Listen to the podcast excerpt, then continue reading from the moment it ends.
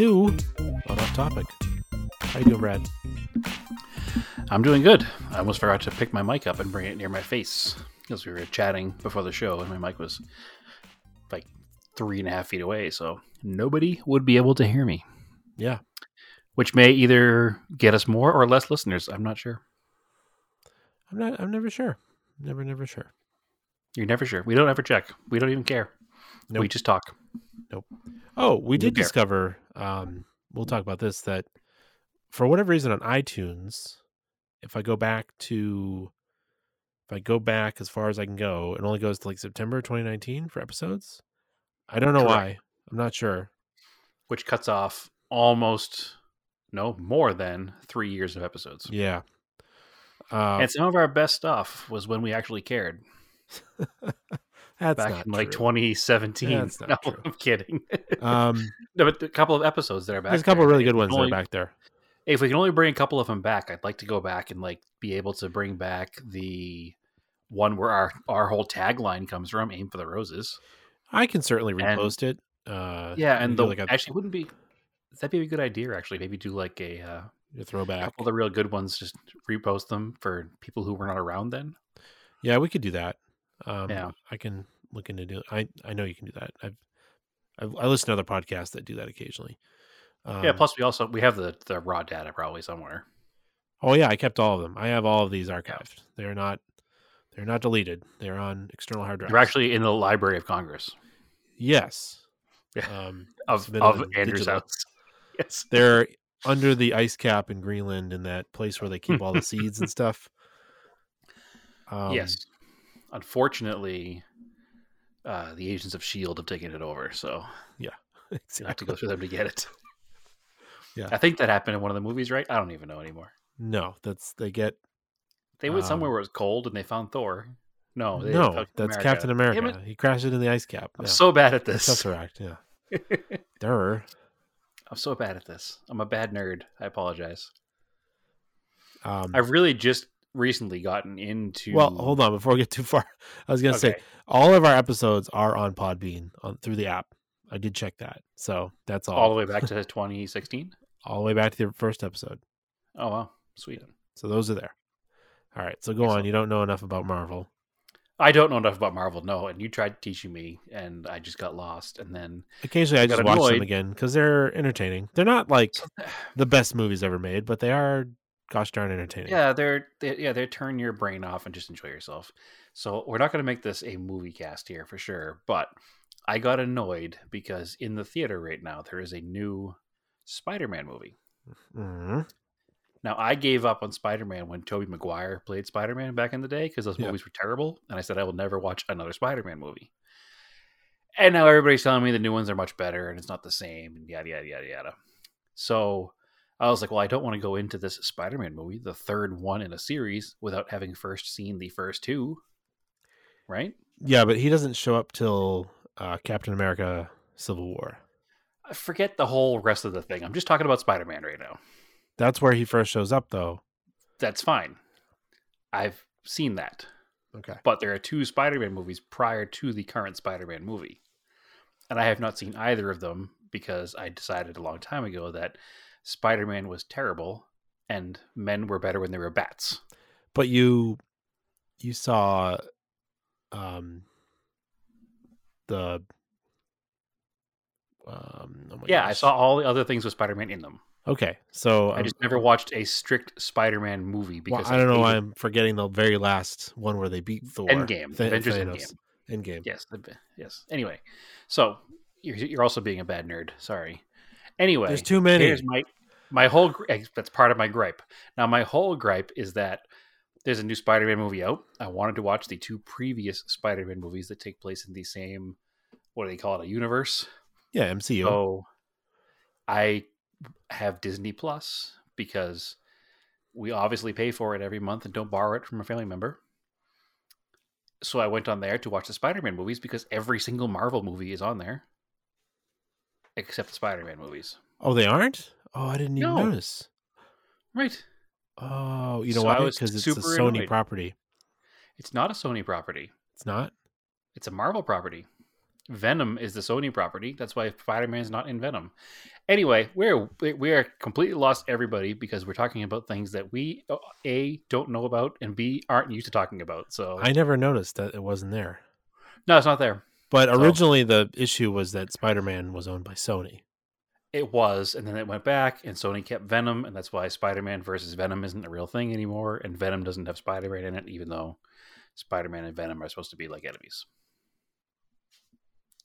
Anyway, Spider Man is back owned by Marvel, and all of the cartoon Spider Mans are on Disney Plus, but the Spider Man Spider Man is not. So I am going to go and complain, obviously, to the service that I definitely pay for. To the service that I definitely pay Yeah, your your Mickey Mouse pay service is really Mickey Mouse. yes.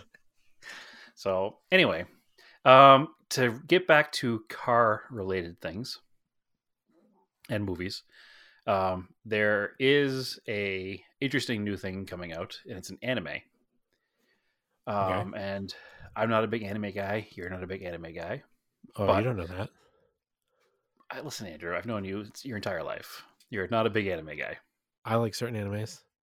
So you like certain animes. You're not a big anime guy. You don't have stickers of Japanese cartoons on your car. No, I'm a big Therefore- Cowboy Bebop fan. I do like that. Not an anime guy. Anyway, there's a new car anime coming out, Okay. um, which takes place in the like initial D kind of world, Okay. but it's super cool. and It's called MF Ghost.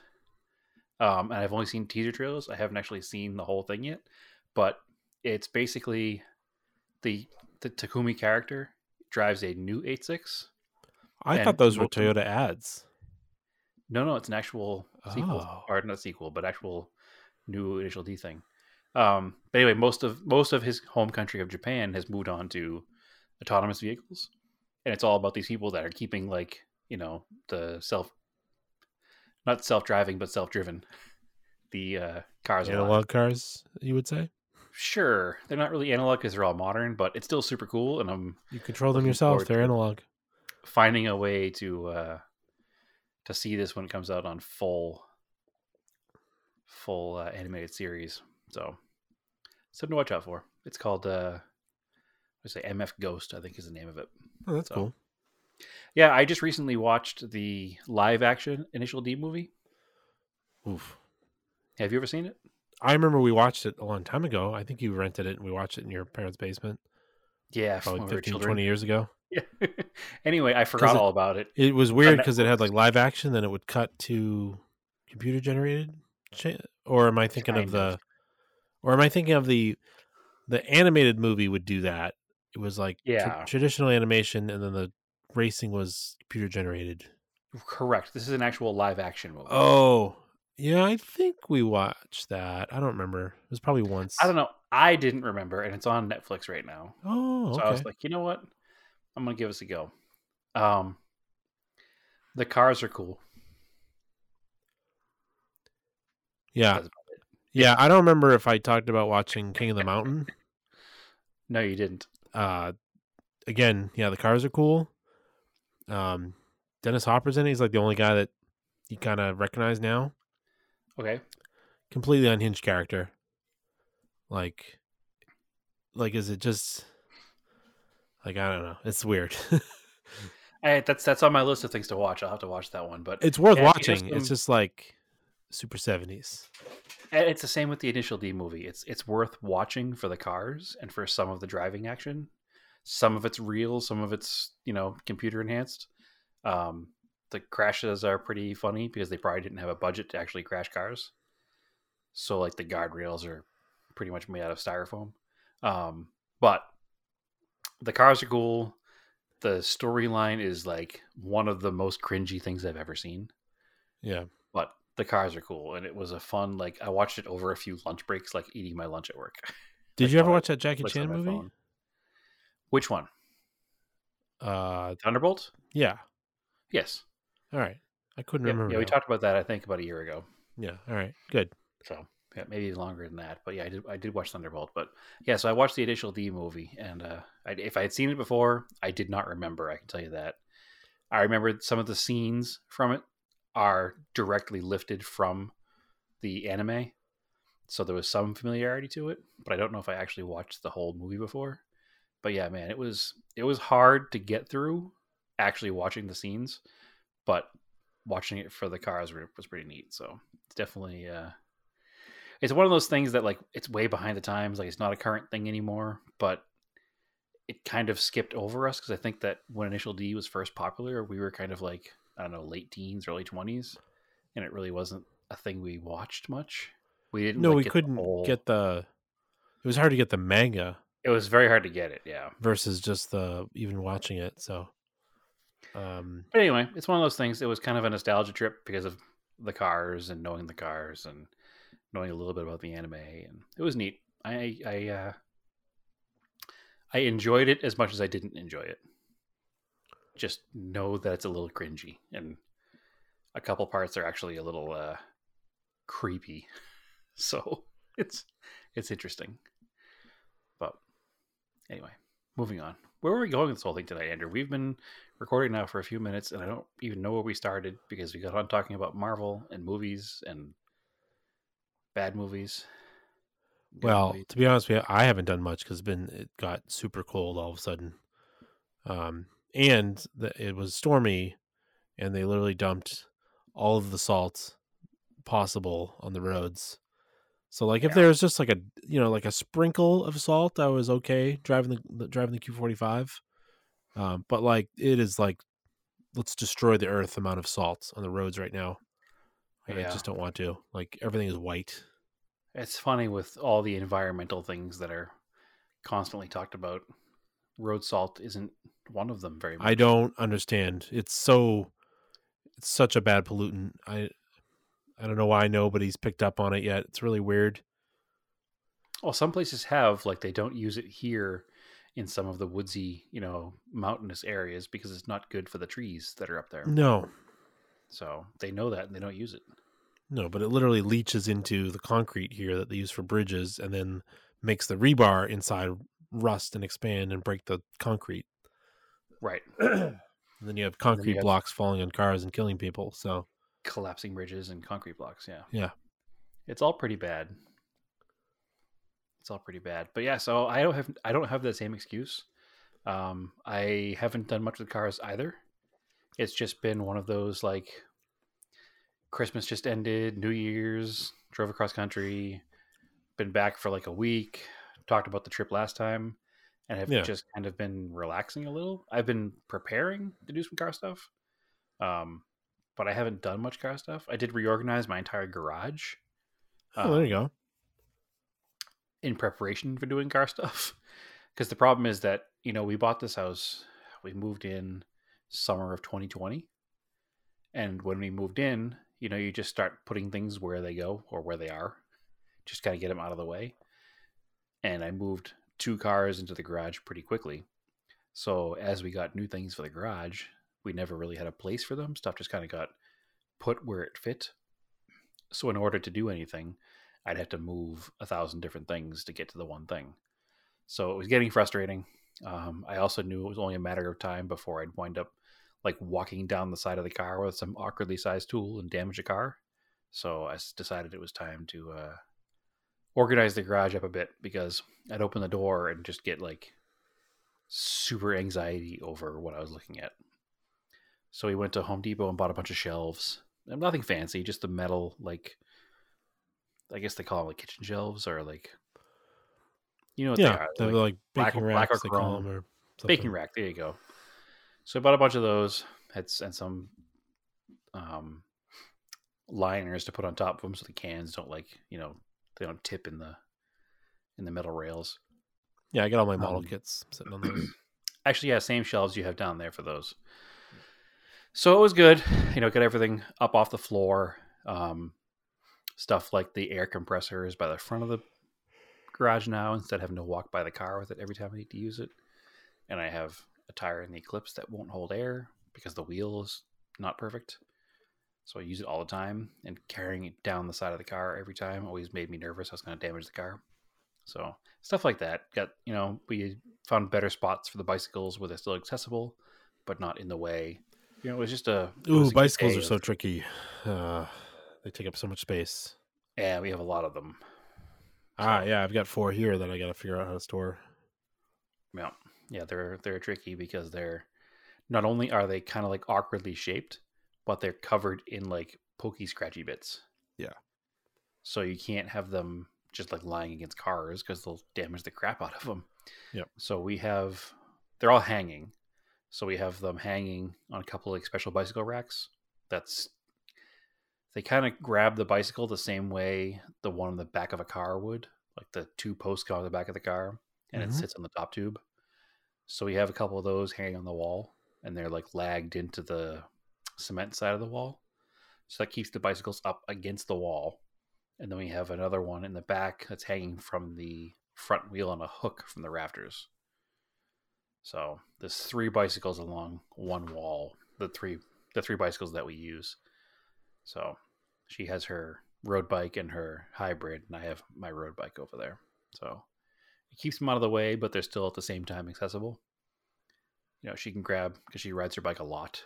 Um, so she can grab her bike without moving any cars or moving anything out of the way. You can just pick it up off the rack and just roll it out the garage door. And there's no like risk of hitting anything, which is nice. And then mine's a little more tricky, but I don't ride it as much. I can take it down off the hook in the back of the garage, and I can actually just roll through the house at the front door. So it's a little, little tricky, but it is what it is to keep them stored inside. You know, I don't want to leave them outside in a shed because it gets 120 degrees here in the summertime, and I'm sure the inside of the shed gets to be unbearably hot, and it wouldn't be good for all the rubber components and tires and stuff on the bicycle. So it's best to keep them secured in the garage, and that way they're accessible and they're not going to get damaged. And where they are now, they won't damage the cars. But the most important thing I changed in the garage is I got these parking mats for Christmas. So my garage is, um, we'll call it a undersized two car garage. Like mine. Yeah, it's less undersized than yours is width wise, but it's more undersized depth wise. Hmm. So in your garage, you can squeeze two cars in side by side, but the you know, you Yeah, mine is careful getting in and out. 25 feet deep, which is a good Right. size, but it's Yep. only 15 feet wide. So mine is 18 feet wide or 20 feet wide. So it's plenty of be at least 20 to fit a car, yeah. It's it's plenty of space for two cars, so I'll say it's 20 feet wide, but it's only like 17 or 18 feet deep. Yeah. So when you're parking a car in it, it's really hard to judge where you're at because you have to almost touch the back bumper to the wall in order to close the door. Okay, that's pretty tight. It's super tight. And those aren't big cars. I'm talking about a 79 Cressida and an 83 Sapporo are the cars that are in the garage. So they're not, you know, big modern cars. In fact, her Hyundai Sonata only fits in the garage if we take the bike rack off the back. And a Sonata is not necessarily a huge car either. So it the garage when it was built was initially a carport. So they didn't have to worry about the closing of the door. And whoever converted the carport built a laundry room into the back of it as well. So we have a wall in the back that's I don't know, probably a five foot deep dead space that has a washer and dryer in it, and then my toolbox on the other side. So it's almost like they took that extra space where we'd have comfort bringing the car in to not to, to fill in with a washer and dryer is so you wouldn't have them you know in the house or outside because it's common here to have a washer or dryer on your back patio. So because the weather's never you know it's never wintertime here so it was just common back in the 70s to not put the washer and dryer in the house and just literally put it on the back patio. So at least it's not there but it is annoying because it does take part of the garage up. But i got these neat parking pads. Um, i think they just came from amazon honestly. Um, they're almost like two little speed bumps and they have a flat surface in the front of them so your tire goes in the flat surface and holds it down and when you hit the first bump that way it doesn't slide back and the car can go up over the first bump and then you just keep backing up until theoretically the second bump will stop the car at an idle. And you can set those one time so you don't wind up driving into the wall or you don't need a second person to help you park the car. So, what I had been doing was I'd go in the garage, I'd back the car in the garage to where I felt comfortable, and then I'd get out and we actually drew a chalk line on the floor that represents the closed door. So we'd know how far back the car had to go. And I would just click the car in neutral and like roll it back by hand until I was over that line. because it was just pretty much impossible to park a car in the garage by yourself just because of the space constraints. So that was the other reason for cleaning up the garage because I needed to have maximum space to fit two cars and still have room to walk around and be comfortable. So it's not ideal, but it's uh at least it functions better now than it did before. So improvements all around. So while I have no car updates, I did have updates to uh, working on things that will help me work on cars. I've And then- sort of related stuff. And then I bought a few. I bought parts for all the cars, and Yeah. I've done that. I have a bunch of projects to do. So I have uh, the starter for the Cressida is here, bunch of parts for the Saab, and all the clutch parts for the Volkswagen that I continue to talk about, but haven't done yet, uh, and have decided that I'm actually going to pay to have that done as well, just because I don't want to deal with it. Yeah, that's fair. So that's scheduled to be done a week from yesterday, so next Monday. So, Do you have a shelf for parts? I do. I do. I uh so they're the big plastic Home Depot racks. Yeah, because that's basically what I did. I had, I have a bunch of those in the basement. And Yep. I've been cleaning out my basement because I'm finally done with all the renovations upstairs, organizing it. I took a bunch of the car parts I had and put them basically on one of the shelves. Yep. All the things that I have to go into the cars when it's nicer out. Yeah, I I did that as well because I had parts kind of lying around everywhere and that was part of the issue too. Yeah, so this way they don't get lost and you can Yep. find them. Uh, and And they also get won't get broken. damaged. Yeah. Yeah. Because I had the plastic grill halves for the Toyota pickup. And they were just kind of like stacked in the corner. And then I had all the fender flares, the plastic fender flares for the uh, the Raider that I took off. And I kept them because I like them a lot, and I'm sure I'll have another Raider or Montero someday. Yeah. They're pretty rare, so I didn't want to give them up. Um, so those are here too, and I wanted, and those used to hang actually on one of those bicycle rack things. But every time I take a bicycle off, it was like a tumbling tower of fender flares would fall behind it. It was annoying. So it's good to get those off the ground. A bunch of headlight assemblies for the Toyota truck, a uh, passenger side window for the Toyota truck. So all kinds of pretty delicate stuff that needed to be off the off the ground and off of just piles of parts. So it is good. Oh, and I finally put a subwoofer in the garage too. So I don't. I had four satellite speakers and no subwoofer. So it was hard to. Oh, well, pump those beats. Yeah, I gotta make it sound good. It's gonna be there. What do you have to run it? Is it like hooked up like just like an aux cable, or do you have like a Bluetooth thing? Oh no. Oh no. I have a whole like old school setup in the garage. Oh, Do you remember I had uh, in my house in Georgetown, I had the whole Sony component stereo system. Yeah. Oh, you got all Oh, yeah, that it's in set the up. garage. Nice. Yep. So there's a five disc changer and a receiver and the four satellite speakers and a center channel and uh, the subwoofer. So it's literally set up like my old living room was. Nice. We don't need that anymore for a living room because sound bars are like They, they sound really good. They're so what they good. are, and they take up no Yeah. space. Yeah, exactly. So we have a sound bar and a subwoofer in the living room here. Um, and I loved my giant, ridiculous component stereo system. And I didn't want to just like not run it. So in the garage it goes. Eventually, when we build the big garage out back, I'll move it to the big garage. So Yeah. And you can get a you can get a Bluetooth thing that would plug into it. Oh, I do. So I have the aux cable in the front, plugs into a headphone jack of a Bluetooth receiver. Ah, okay. There you go. Yeah. Actually, also speaking of the Raider, it's the one I used in the Raider. Ah, okay. So, yep. Yeah, it's a, like a ten dollar Amazon Bluetooth receiver that just a headphone jack in it. So it's pretty pretty universal. Yeah, so when also going through car parts, I've been finding stuff to sell for cars I don't own anymore to try to make more space because I don't need them. Why, Nope. why am I hanging on to them? And also get rid of stuff that's no Raider good. parts. Someday you might have another one. Yeah, but um, I don't know. I don't really need a brand new set of Subaru sway bar rear sway bar mounts from Whiteline Probably not. When they're expensive, and I can just sell them to someone who will want them.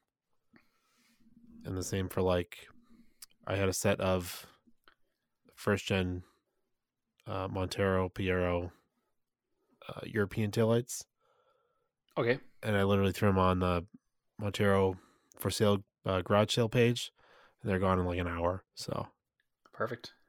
Yeah. Those are the red and yellow ones, right? yep. So no, they're not taking up space, and they're gone. More space for more things for things you currently do own. Yeah, I mean they weren't taking up a lot of space, but it's one less thing to move around and to keep moving around. Yeah, I'm quickly learning that as I've now made another trip across country with more of my garbage. That uh, I have too Yeah. much garbage. Yeah, So yeah. I got, a, lot, I got a lot of old, uh, old die casts that I don't want. I literally donated a bunch of them to Goodwill, and I felt really bad about it. Yeah, I mean, I just I collected these diecast cars for years growing up, right? And Right. Now I'm just like, well, I don't know what I would ever do with a 118 scale C5 Corvette. It's not Yeah. worth anything. Just donate it to Goodwill. For some reason, I had two 124 scale diecast first gen Ford Explorers. Like, I, don't know why, yeah, but good will they go. So it's just it's it's it's very difficult to let go of that stuff, and it probably sounds silly, but it's I don't know. It's comfort stuff, I guess. Does that make me a hoarder? maybe. Yeah. Well, as I sit here in this room recording the podcast, looking around at stacks and stacks of diecasts, I'll probably never miss that blue Yeah. C5. You know, like it doesn't matter. There's so much stuff. I need to uh, curate the collection and make it a little less uh, eclectic and ridiculous. Yeah, that's basically what I'm doing. I think that's going to be the. I think that might be the topic of our first uh, diecast specific podcast. Purging the collection. Yeah, collecting too much. What to do with it? Yeah. Well, I've I don't know if we can talk about it because we don't have the answer. I know, but maybe maybe we'll talk through it. Instead, yeah, maybe. people will avoid therapy and instead have a podcast. Yeah. Well, I think we can announce officially it's called it's going to be called Scale Autocast, and it's going to be a monthly, once a month podcast. Once a month podcast, just Yeah. for scale stuff, not just diecast. We'll do model kits, RC. yeah, sure. RC, Legos, models, scale. yeah, just so that we don't um, vintage, vintage scale cars.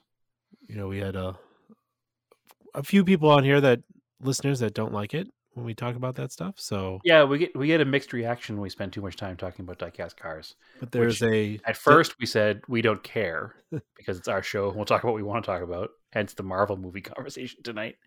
But then we also realized that there's a whole bunch of people that probably don't care about working on rusty old Mitsubishis, but do want to hear about diecasts. So yeah. So uh, we'll split it. We're gonna split it off, and I think the reason why we picked once a month is because we're gonna try to do it as a video podcast. You can actually see what we're talking about. you can see the disaster of diecast stacked up around me as we're talking. Yeah, that's the other reason why I've been trying to organize this uh, basement area Yeah. that is also my office, so that uh, I can also during work hours, if I have a, a call, I can actually turn my video on down here. It doesn't look like I'm sitting in a garbage pile. Right. I may actually record that one from the garage where there's good lighting and uh, Yeah, hopefully an area to put some diecasts. We talk about. yeah. I bought But- some nice, some more, another set of LED photo lights for like video stuff, uh, to also take pictures of diecast and Hot Wheels I don't want to sell. At least one of the feeds in the podcast will look good with your LED lights, Yeah. whereas mine will be dark and dank in the corner of the garage. That's all right. I uh, was just talking to Naomi about the fact that we created the stuff for that podcast, and she's like, "No, you think you got enough scale cars to support it?" And uh, I missed the joke completely, and I was like, "Oh yeah, absolutely. It's only going to be once a month." And she looked at me with like, "Did you miss everything I was just saying?" Because obviously, she definitely is uh, the patron saint of diecasts because she puts up with it. But there are uh, a lot of them around, so yeah, she's helped move all of them across country too. She should probably be a guest at one point. I'm sure. Uh, I yeah, why? I need some expertise on like stacking them in boxes. Yes. How do How you stack them. deal? How do you deal with a significant other who has a collecting problem? Well, I mean, I've now put like I already gave like 10 of the ones I had to Marco in addition to the ones Okay. that I had bought for Christmas for him that I found. And then uh, his current favorite one is that new uh, FJ80 Toyota. Oh, that's cool. It's like his favorite one. And it was funny, he couldn't find it earlier this afternoon. And Stephanie's like, he's looking for data truck. And I Oh. was like, oh, okay. okay, it's kind of like your Montero. It kind of looks like a Montero. Okay, I got you. So uh, we, we found it. He had he had put it in his he has a play kitchen. He had put it in the microwave. I was like, oh, he parked in the garage.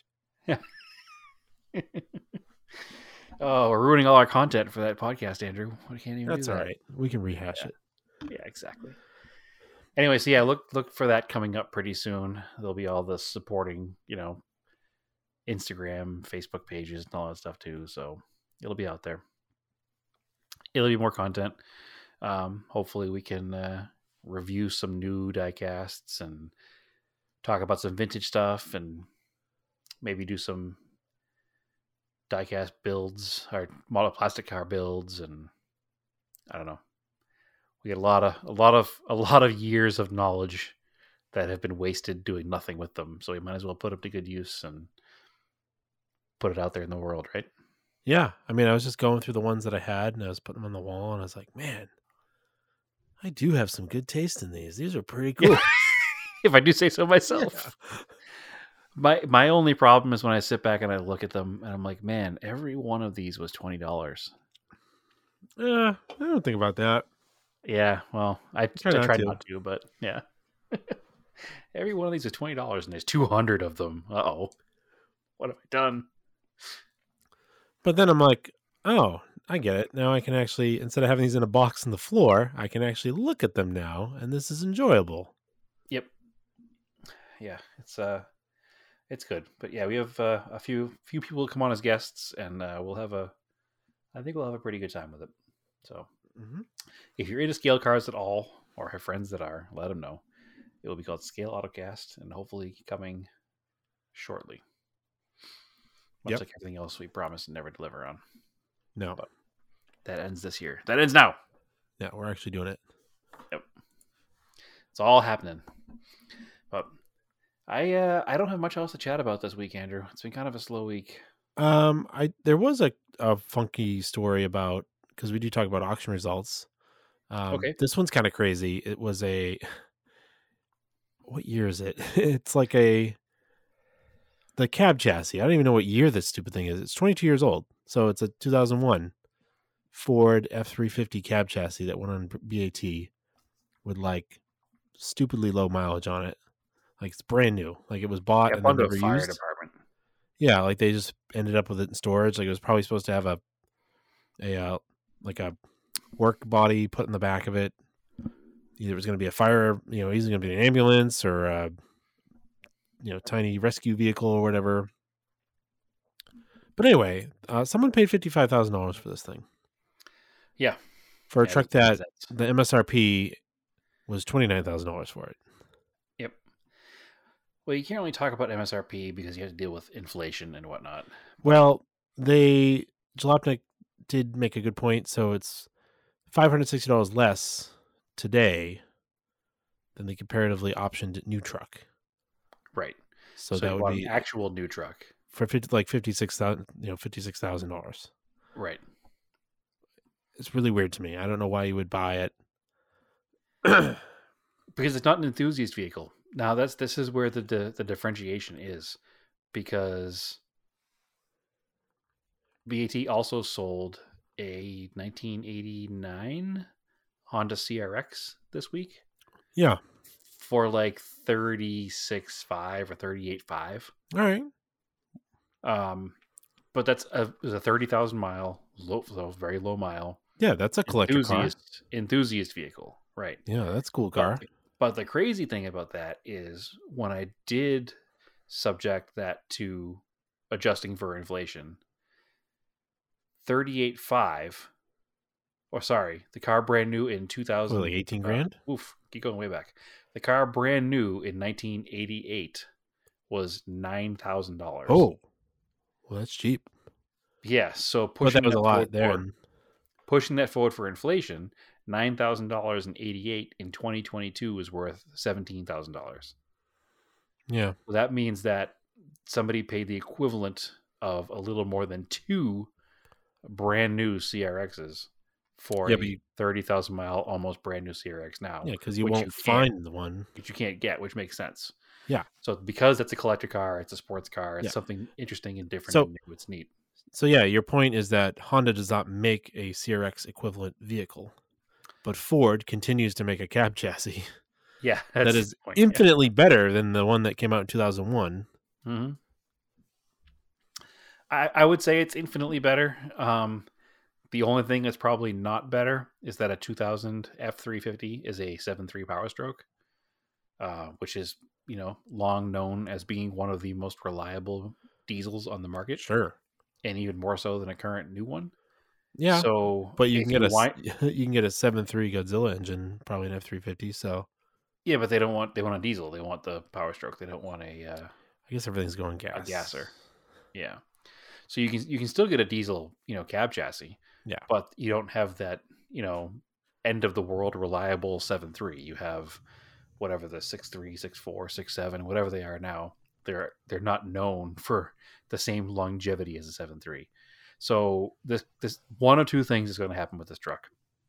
Somebody bought it for fifty five grand because they know the operating cost of this vehicle over the next 30 years if they use it is going to be significantly less than the operating cost of a brand new F series. Or they bought it and they're going to park it in a collection of low mile cars and it doesn't matter. So those are the two things that are going to happen. If somebody did buy this truck to use this truck, that's why they would do it because the new F series once the warranty is over, that diesel motor has a lot more maintenance requirements than this one does. So this one would just keep running and running and running, and it's starting from zero still. It's a brand new truck. Whereas, you know, buying a used one for, you know, used 2000 F350 is probably 15 grand, right? So you spend Oh, 15 grand on a used one, even. and No, they're like 20, 25. well, a cab chassis would be cheaper than a, than a full pickup truck. Oh, you say that, but no. Yeah. Anyway, I'll have to look it up later and prove you wrong because I think they are a little cheaper. Uh, anyway, so so I- fine, fifteen grand, twenty grand, whatever it is. By the time you have used that used vehicle, which probably already has three hundred thousand plus miles on it, and got it to the level of this truck, you're probably not as far off. You know, and you get a truck with a brand new motor, it's ready to go. You can go a half million mile, half a million miles without you know hardly any maintenance on this thing just regular fluid changes. So i i get i, I do get it. Um i think the price is a little bit much but i do get it. You know you don't have to deal with def you don't have to deal with whatever the emissions equipment is in the new ones the egr coolers and all that stuff is not on this particular vehicle. It's just an easier to maintain easier to use simpler vehicle. And yeah the price is crazy but again what's $29000 which was the msrp of this truck in 2000 worth now in 2022 so you know what i mean? Guess maybe. I, i'm just i'm trying to to make a, a use case for it and Yeah, for a single person to buy it, I guess, because a fleet doesn't care. They want new stuff. a fleet wouldn't care at all. But if it's if it's a one a single contractor, you know, who's I want the last truck. This is going to be the truck that's going to be with me till the end. that's a very good possibility. They've got I their- that's- F three fifty with um, half a million miles on it. And they want to get an, another brand new one. Yeah. never had another chance at it. yeah, and you're not paying that much more than the truck cost new. The truck was twenty nine thousand dollars in two thousand, which is the equivalent of forty six thousand dollars today. So, I mean, if you, I don't know, it, I think when you break it down that way, it's not as crazy as it sounds. And you have the maybe you wanted a 2000 truck when they were new and weren't the place to buy one, and now you are, and I guess. now you buy it. I, I I dig it. If I was in the position where I owned a very small business and needed a truck and could afford a fifty-six thousand dollar brand new two thousand truck, I might buy it.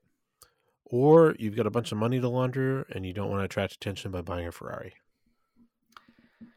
Well, show me a Ferrari you can buy for fifty grand. Maybe, maybe, maybe this is a more nefarious thing here, but I, I just I think that I'm willing to bet that my guess is somewhere in the realm of what happened. Somebody's just hedging their bets that the difference for running that old truck for their small independent contracting company will cost less than running a new truck and paying the same money. So I don't know, maybe I'm wrong. Did we talk about um Bring a Trailer's total sales for last year yet? No, no. Have you heard the number? Uh I, I did, but I don't remember it. I, I didn't even know they were owned by Hearst Auto now, but that's also crazy. Yeah. That was Yeah. a while ago, I guess. Yeah. Eight hundred and twenty nine million dollars worth of cars. Whoa. Yeah. So in comparison, what's the biggest auction company you can think of that's not an online auction? Um what do you mean? For cars or for anything in For general? cars. For cars. Probably ADESA Okay. or American rewind Manheim or whatever it is. Hold on, hold on, no, no, no, no. Scratch that. What's the biggest auction you can think of? It's not an online auction. That's for collector cars. Oh, it'd be uh Mecums or Barrett Jackson. Okay, so Are they the same? Aren't they the same? They seem like they're the same. To like Mecum and Barrett same. Jackson to me is like Hot Wheels and Matchbox.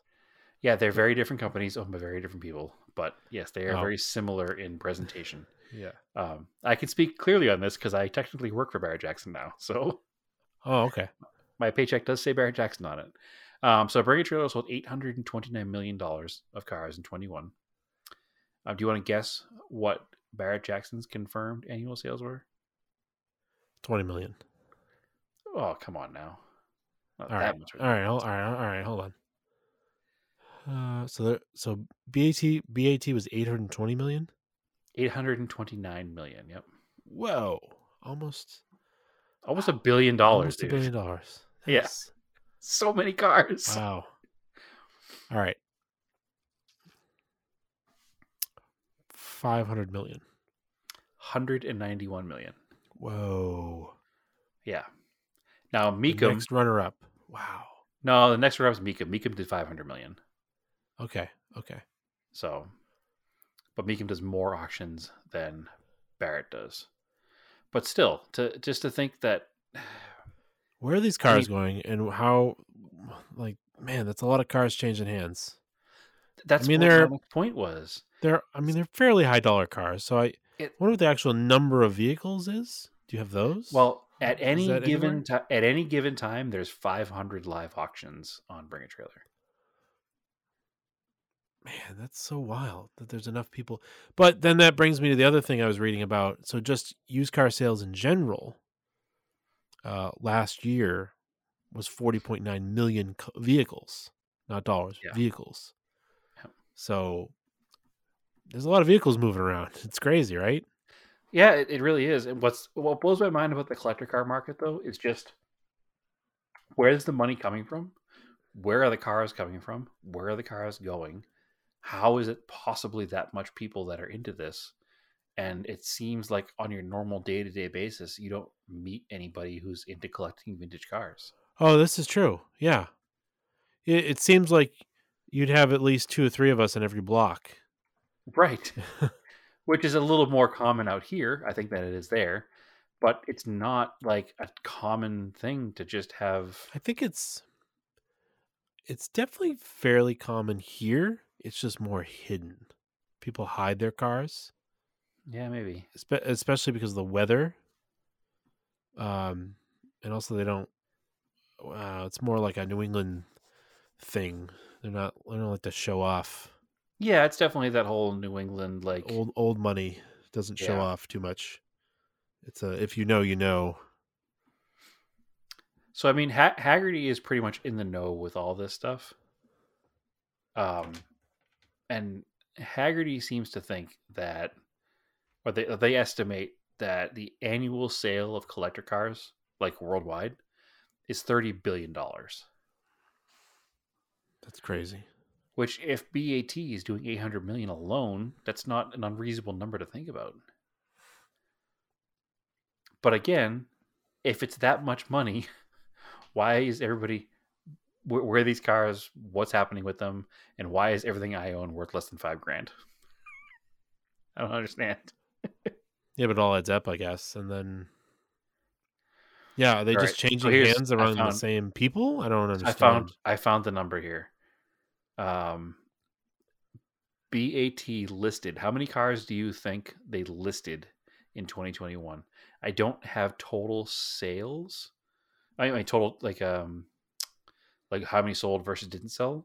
But how many cars do you think they listed? Uh, I don't want to do the math. I mean, uh, I'm just gonna guess because I, I don't even want to do Sure. the estimation. Uh, I'll I'll say 150,000 cars. oh God, no, you're way off. Like too high or too low? I, I, I'd like to know how you estimated that number because it doesn't even make any sense. too high or too low?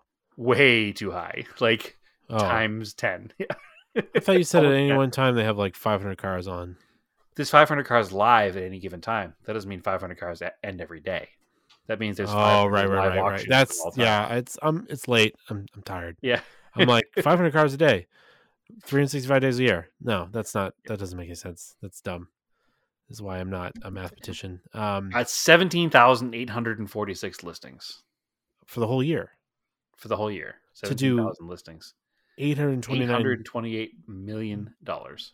Whoa. So that's an average sale price of $46,000. Yeah, yeah.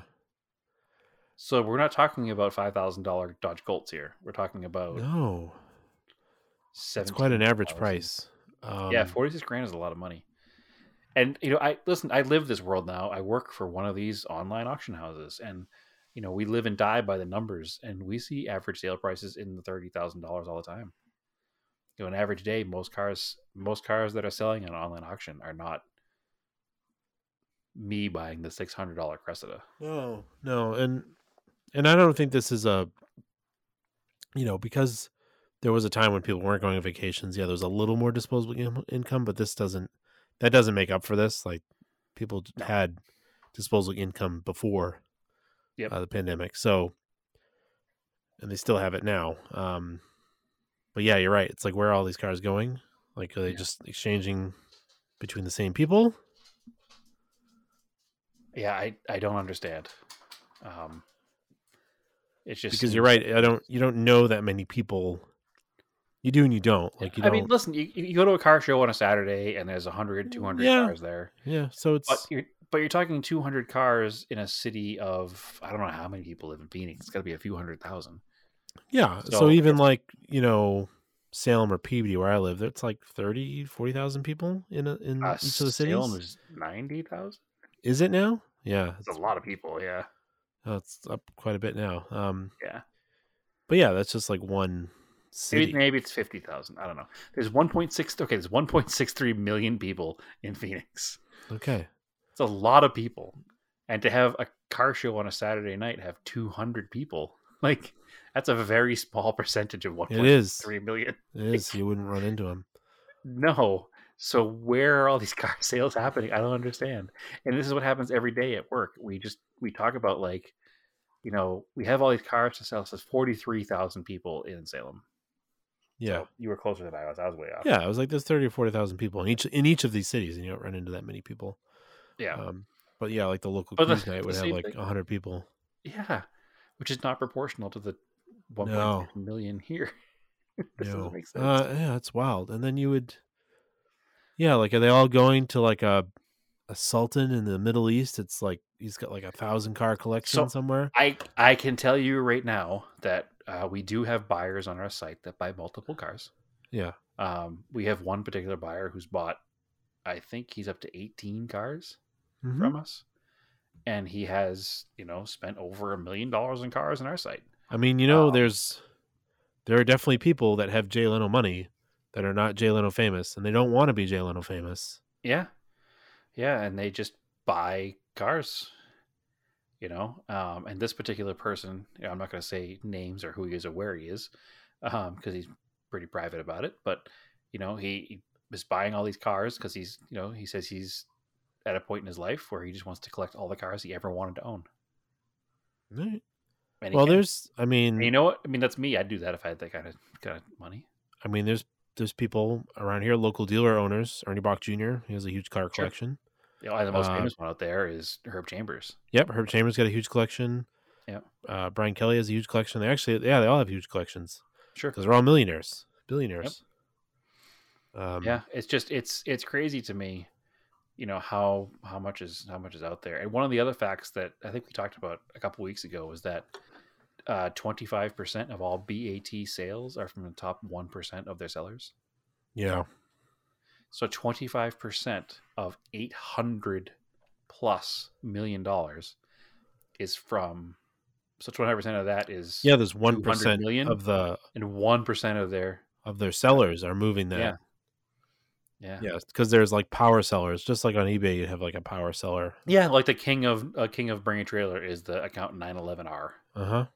Uh, and he has his the cars he sell go for more money than they probably should because he's a well known seller and they come from his dealership and his photography is really good and it's just insert Bernie Sanders meme the top one percent of twenty five percent of like what it's the numbers are mind boggling. And I'm sure if if I ran those numbers for our site, it'd probably be a similar situation. You know, I I know what sellers we work with all the time.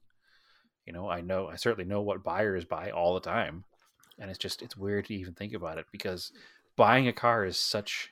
And some people probably look at us, Andrew, as people who own way more cars than we should, and are Yeah. like, "Who are these wasteful people owning all these cars?" But we are nothing. you know, and us owning 5 6 7 8 10 11 12 13 14 cars is a blip on the radar of some of these collectors and you or me buying a car is such an event like it becomes this whole thing like we need to figure out the money situation and the transportation situation and the storage situation and there's a whole like thing about it it becomes this whole I don't know, it's it's an event in our lives buying a car is an event in our lives and these people are out there buying cars like it's us at Walmart buying Hot Wheels. Yeah. It just it's just another day to them. You know, this one particular buyer, we're like, what does he like? Go to lunch and be like, oh, I got 15 minutes. I'm gonna do. I'm gonna buy a couple cars today on Auto Hunter. Like, what is happening? Like, Mm. It's just so so far removed from who we are and what we know. It's it's hard to see it. It it's very difficult to work in that space and not be a little I don't want to say jealous, but envious for sure. Because I'd love to be able to just go out and buy a car on a whim without even considering it, you know. I bought that six hundred dollar Cressida on an auction and I was like sweating bullets about spending the six hundred dollars on it. So it's just a world we don't understand, I guess. We're in the wrong circles. We we, we need some more money. But anyway, that's the end of my rant. Yeah, no, it's interesting. Um, and that was uh, you know 2020 kind of started taking off a lot and then 2021 like really exploded with a lot of sales so yeah they, Well, they're, I- saying bring a trailer actually eclipsed the in-person auctions Yeah. over 2021 i think Yeah, and that's those numbers I was just telling you. Like Barrett did what 120 million, Yeah. and they did 828 million. So Barrett plus Mecum is 200 million dollars less than Bring a Trailer did. yeah and then you think about whatever their percentage of sellers fees are it's crazy It's not a lot, so it's a little harder of one to figure out. So BAT does a five percent um, buyer's commission. There's no seller's commission. So they do a five percent buyer's commission, and it's a hundred dollar flat rate to run your car. Um, but there's also a five thousand dollar cap on the buyer's commission. So they make a maximum of five dollars, five thousand dollars in each car. So they don't actually make five percent of eight hundred and twenty nine million, but I mean, you got to figure they brought in thirty or forty million anyway, just in buyers commissions, right? For a couple of guys in an office in California to start that and be there is pretty crazy. I, I don't know if the math works out, but it's got to be somewhere around there. You know, seventeen thousand cars run. That's it's pretty wild yeah anyway, that's all. That's the end of the rant. I uh, I, I live in this world every day now, and uh, it's just a it's a spectacle online. Like we're fortunately, unfortunately, going to the big Scottsdale auctions next week out here for Barrett Jackson, and uh, it might be it's gonna be wild to watch it happen in person too. To watch these people just sit there dropping hundreds of thousands of dollars without even thinking about it. It's like I, I want to go create an auction where somebody who has way too much money and just needs to burn it has the opportunity to pay my house off. You know, like what are you bidding on? The opportunity to pay off this random person's house. it's just weird to think about that kind of money. I can't even I can't even fathom house money for a car. So i know right and then it's like i guess that's part of the appeal is that some people just like to watch this stuff Yeah, and it's it it's like watching a train wreck, I guess, or plane wreck or whatever. You can't turn away, and you can sit there envious that they can spend that kind of money. I don't know. It's nuts, but I guess in a way, because I work for an auction house, they are paying my house off. just just very Mhm. slowly. But... All right, Andrew. Call it an episode. that's an episode. Yeah. Yeah we rambled through it but we made it. And thanks for listening. We've uh we've definitely got some more stuff coming for you we promise. It's coming. so uh brad where can they find you? Uh, I am on Instagram at TSISS350.